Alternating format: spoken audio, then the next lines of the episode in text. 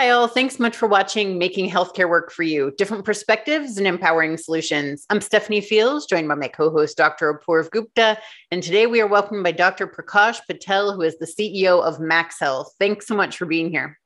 Thank you, Stephanie. Thank you, Dr. Gupta, for having me. It's great to be here. So, I would love to continue the conversation we were having in our pre interview, which was about all the different ways that people can and should take care of themselves. And you said that the two main issues that you see are one engagement how do the patients want to be engaged and the caretakers which i thought was important and then two behavior modification. So tell us why are those the the two keys that you see to helping people get the care that they need and the preventive care? I look at those as the the twin pillars that we just have not yet solved in healthcare. And the reason I believe, and by the way, wrapped around that is the, the whole experience that patients and, and members have. Well, first of all, on the engagement side, if you can't get the attention, uh, if you if you don't have a uh, a way to connect with your customer, in this case, patient and members, you're certainly not going to make an impact on not just their health, which is, you know, well, we have a very good system set up for after the after the issue uh, uh, impact and treatment. But how about wellness? How about looking at um, whole person care? You know, mental health and behavioral health is such a big uh, area of concern and opportunity. Uh, if we don't have that kind of engagement, you're not going to get to prevention, wellness, let alone the uh, the sort of treatment modules that we have in our environment now, which is really set up to, to take care of. So that's an engagement approach. It's looking at the individual in the way that he or she wants to be engaged, not the way we're set up to do. But how come we haven't seen the movement? And so I think this is where the whole idea of how we um, how we modify, engage, reward our members is so important. Um, so we have that opportunity. Look, I know you all will not fly an airline that you don't have a reward program, right? You want to fly with those airlines where you get something in addition. You still have to fly, but you might as well fly with an airline that you have great reward program because you have other things. We don't have those kinds of things. Why is that? Why haven't we created uh, these loyalty programs around health? That's an opportunity. Why is it when you're coming in and uh, into a practice in Medicare, you get the onboarding, we call it documents that feel like you're, you know, you're getting an IRS audit why, why is it this is not set up like an experience like you receive an Apple product? Nobody wants to be on hold. Nobody wants to go through a telephone system. We have nine different buttons that you have to push. Um, so this is where navigation and coordination come in play. Um, so this is what we have to do more of, in my opinion. We have to have a better engagement, a better way to, to, to modify behavior to, to nudge people towards the right things and reward people for that and, and loyalty and then wrap that around a much more integrated experience. And that's really what we're trying to do at Max Health. And then after that, everything flows. Once you have that, you can talk about, you've earned the trust, you've earned that connectivity with that individual to be able to do some of the other things that we talked about, which has got preventive screens. We want to talk about wellness, physical and mental health. It's just about health overall. And then obviously there are going to be times where we have to treat diseases as well. So it's getting that full 360, which we're just not there. Mm-hmm. I think that's a good entry point, Prakash, to just talk a little bit about Max Health in terms of how you, have laid out the framework. Uh, so, how does Max Health actually help with this? And talk a little bit about where you feel that trust, you know, entered into the equation. Is it because of the engagement? So, if you could uh, elaborate a little bit more on those two points, please. Absolutely. So, at Max Health, we today have uh, 55 clinics throughout Florida, and the majority of those are our own primary care clinics. Uh, and I don't think you have to necessarily have owned versus a partnership, but certainly having uh, owned clinics gives us a certain amount of opportunity to to, uh, to make some changes on the ways we're doing these things. So one of the things we're doing right now is uh, setting up the navigation program where we have an engagement uh, model with a coordinator on our side. So one person, one telephone number, one you know, digital interface uh, for any kinds of questions um, in terms of administrative or clinical or follow up. So we're launching that.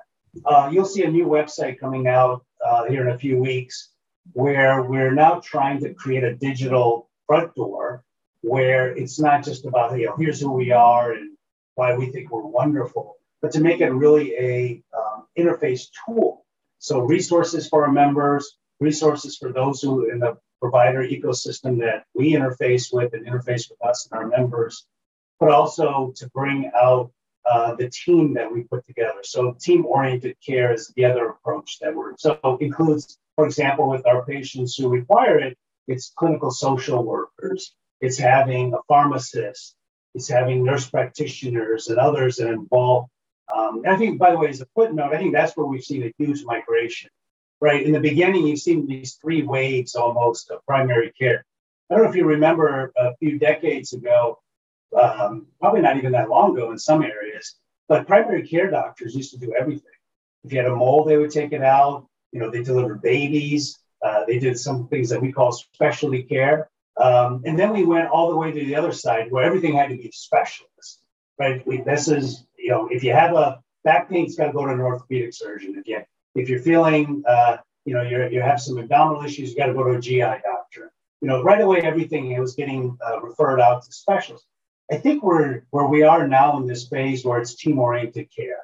Um, so primary care is the captain, uh, but he or she works in a team environment. It's not the individual doc. It's also about engaging the member in the ways that I was describing earlier.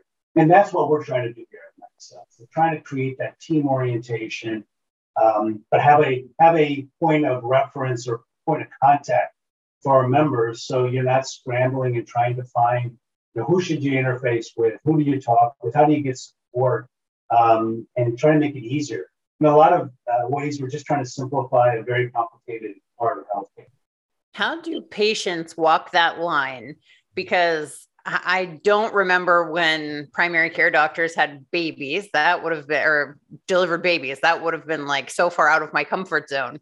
But I definitely feel like I'm probably very much living in the world of like primary care. Like they are a point of contact, but sometimes almost for advice. Like, okay, I have this, like I had a shoulder pain and I, I, emailed my primary care and I said, should I see you? Is this something you look at? Or is this something I need to talk to a physical therapist about? Maybe it's because I've had so much interaction with the healthcare system with all of my family. I'm like, I just want to get right to the specialist. So, how do you walk that line and make people like me understand and feel comfortable with, okay, not everything has to go to that specialist, and while still engaging them in that way? Because you also have said that so many times that engaging the people that with the way that they prefer to be engaged and building that relationship. So, how do you build the trust? Engaging them along the way, but also really comforting them in the way that primary care can handle it and will escalate it when we need to. Well, building trust means uh, engaging that individual on the way he or she wants to be engaged. You listen to their needs. You're you're not you're not trying to to, to have this connectivity only the way I can do, which is less I only do telephonic calls. We don't do, or we only have support from nine to five, and then so you got to build that that that's why the engagement is so important. Um, and I think it starts with there. You don't have that right engagement, it's hard to build trust. Um, but but in terms of the other things you mentioned, the primary care is is not just a triage. Let's say you went to your physical therapist, you didn't work with your primary care doctor.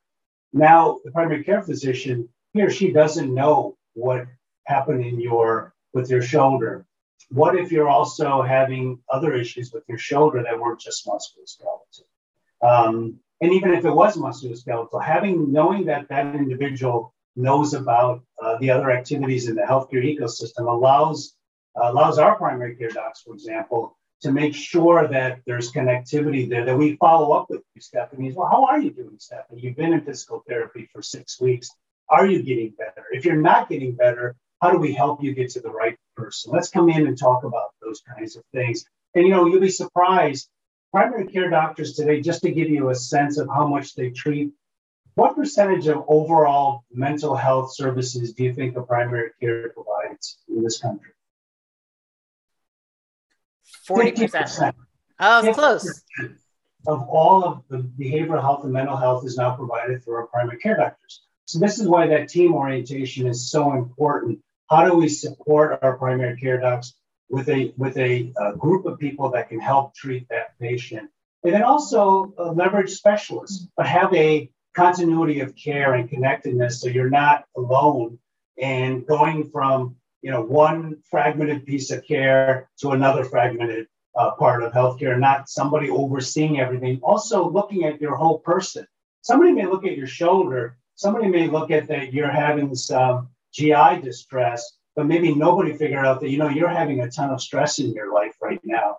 And by the way, this has been going on for six months, and it started with an episode uh, of chest pain uh, or something else that happened. And it's important to tie that together. Um, you know, I always tell people, I don't, I don't know about you, Dr. Gupta, but I never shop on Amazon and uh, find out what the average price is for something I'm going to buy. I want to know what that price is for me. Um, and I think that's the thing we got to figure out in healthcare. What's the care for me? I am not your average person. Uh, I have a, I have a whole life that is not like everybody else. It's just like everyone else is not like mine. I have a family dynamic that's different than everyone else, and it impacts my wellness. So that's the reason, Stephanie. We really feel that you need somebody that's thinking about you holistically and wants to look at the continuity of care and be there for you, and not just have this triage and then you're going from one service to another, and no one is really integrating that picture for you. Yeah, connecting the dots, Prakash. I think when you're speaking to me, it, it feels like the, the big opportunity and value proposition for primary care is to help you connect the dots because, that you may not be able to connect yourself, right? So Stephanie may be savvy enough of a consumer to say, well, I've got this issue, I'll go to see an orthopedist. I've got this issue, I'll see a cardiologist. But behind the scenes, what else could be going on that we're not connecting the dots on because none of us are, are the experts that they need to be you know, when you go to the specialist, and nothing wrong with the special. My training was in orthopedic surgery. You're looking at that particular part, but you're not looking at the whole person. So I'm seeing Stephanie's knee. I'm not seeing Stephanie. Yeah, very good point. You're just really seeing the point. knee of Stephanie. this is orthopedics, orthopedics humor, right? Yeah, no, but you're right. I mean, the holistic part, and and and I guess what what strikes me, maybe again, this is where the value proposition for Max Health comes in, is that one, we've not given the primary care doctors enough time so that they can actually focus on taking care of that person in front of them and really make it make the care hyper personalized which i fully believe they have the, the potential capacity training to do except that we as a system are incentivizing and, and pushing them to kind of see patients within a time frame that that really doesn't allow them to understand that whole person. And then secondly i think maybe i really like your idea of the team-based care because it's probably not sufficient for any one individual uh, to be able to to be able to do all of this this uh, provide all of this care. And so they need to be able to have the resources to call on. Um, so so i guess maybe maybe stating the obvious but i'd love to get, hear your thoughts a little bit more on those two aspects of, of the of the opportunity as well.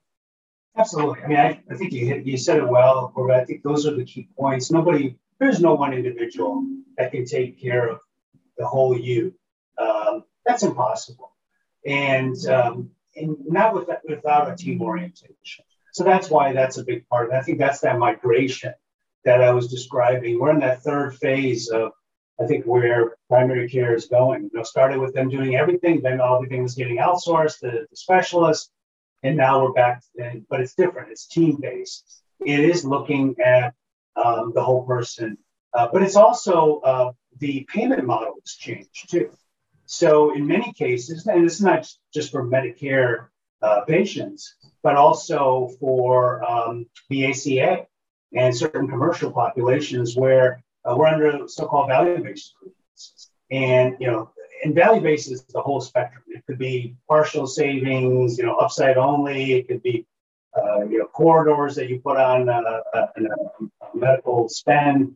It could be full capitation. But I think that's also helping. You're, our, our providers not feeling like they have to, to do transactional work where you get two minutes, three minutes, five minutes with the patient. Um, our best performing providers uh, in terms of costs and outcomes are, and uh, the ones who are making the most money uh, at, Max Health at Max Health are those who are under these capitated deals. We have pro- providers here making more than specialists are making in many, many environments. And that's because they're practicing value based care and really spending time to look at that whole person. And their incentive is not to try to do 30 patients a day. Uh, what they're trying to do is to take care of the, the patient, see that patient as much as they need to virtually, digital interface, physically, and then really manage that whole that whole experience uh, for our members.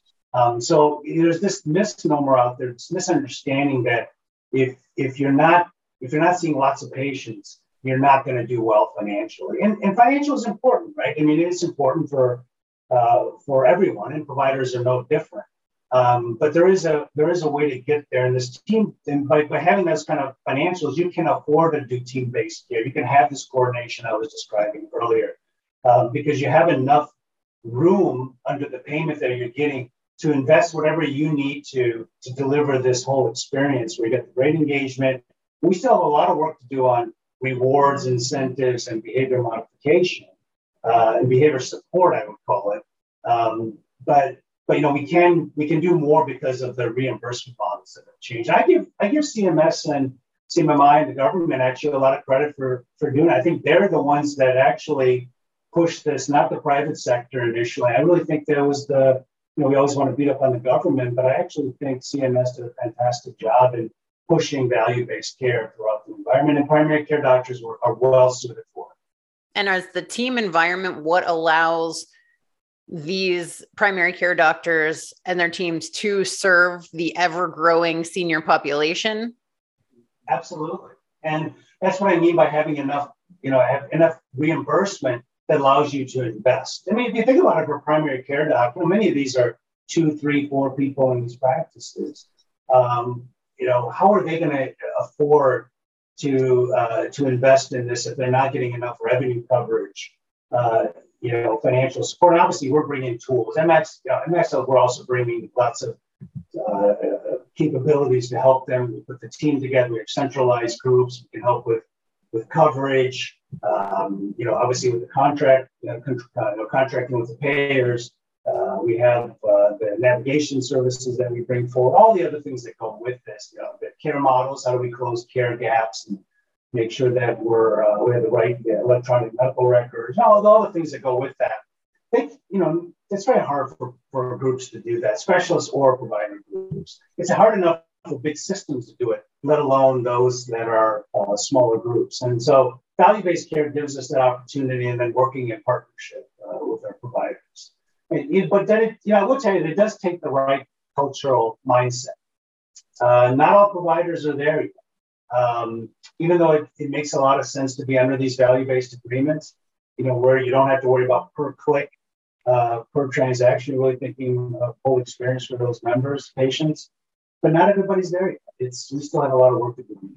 The one thing that's resonating for me right now is is your opening points about engagement, and we've got to do a better job uh, which which just actually brought me back to a, a, conversation we were having with a client last week. And the, the conversation there was they're also trying to figure out how to engage and you know and create a new digital uh, front door and, and better cust- uh, customer experience. And yet, what one thing that was noted throughout all of those conversations, yes, we want to do all of that, but the difference in healthcare compared to entertainment or to uh, finance or to education or to travel industries is that is that consumers want those goods. Those are desirable consumer goods.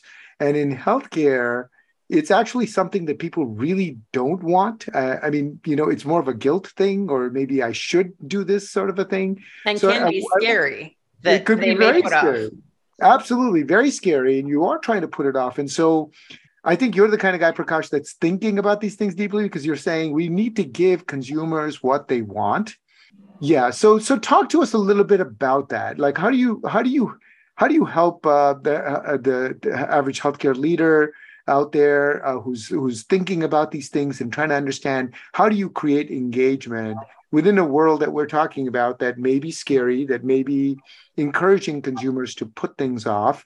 Um, is there a way you're talking about creating rewards and incentives as if, you know, like I, I, I participate in these airline rewards programs because it's giving me something that I truly uh, want. It becomes like a currency. Is it really possible to do that in healthcare when ultimately the ultimate good is something maybe people are trying to avoid? Yeah, it's interesting. You know, we, um, you said healthcare healthcare, healthcare, healthcare. And I think that's a big part of what we are struggling with because it is scary, it's unknown, it can be very uncomfortable. Um, uh, this is where we have uh, opportunity. Our environment, our health system has been set up for delivering services, but not for preventing services, not for wellness, but for modules and treatments and uh, you know, interventions. And I think that's a big part of what we need to change that there. I mean, an example of this, I guess, and trying to come up with a good example. If, uh, you know, going to the bank, we were talking a little bit about that earlier. Did you guys, nobody, I don't know anybody that enjoyed going to, to the bank, right? Um, but we did it. We did it because for lots of reasons, right? I mean, if you have no money, you don't have we, we realize we, you know, we have access to our financial, we, we can't live our life. But if we don't have access to our health, right, and our wellness, we don't really have uh, the foundation to do anything else. And I don't think we've connected the dots well enough. And that's what we're trying to work on. That look, this is about this is about you being able to live your life to the fullest. And it's not just about healthness, it's about wellness, it's about prevention, it's about your and I, I have something we're working on, and I, I, guess I'll mention it, something called the happiness score. You know, we have this net promoter score. You guys know about the net promoter score. Um, and that's fine, but I, I find the net promoter score to be very self-serving. I want to know if you will refer me, my group, to a friend or a family member. Well, okay, uh, great, you'll do that, but that's about us. I don't want that to be. I want to be about you. So if we're talking about happiness, and we're talking about things outside of just pure health. Now we're getting to what we all are looking for. We want happiness, happiness, we avoid pain. And if we can start to change that narrative, it's going to take some time.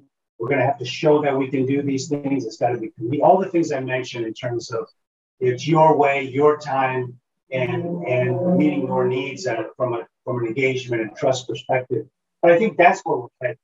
Um, and because now, I mean, banking is painless, right? We do it all the time. Right? We don't go to branches. Most of us never see a branch. We don't even know where our branches are anymore.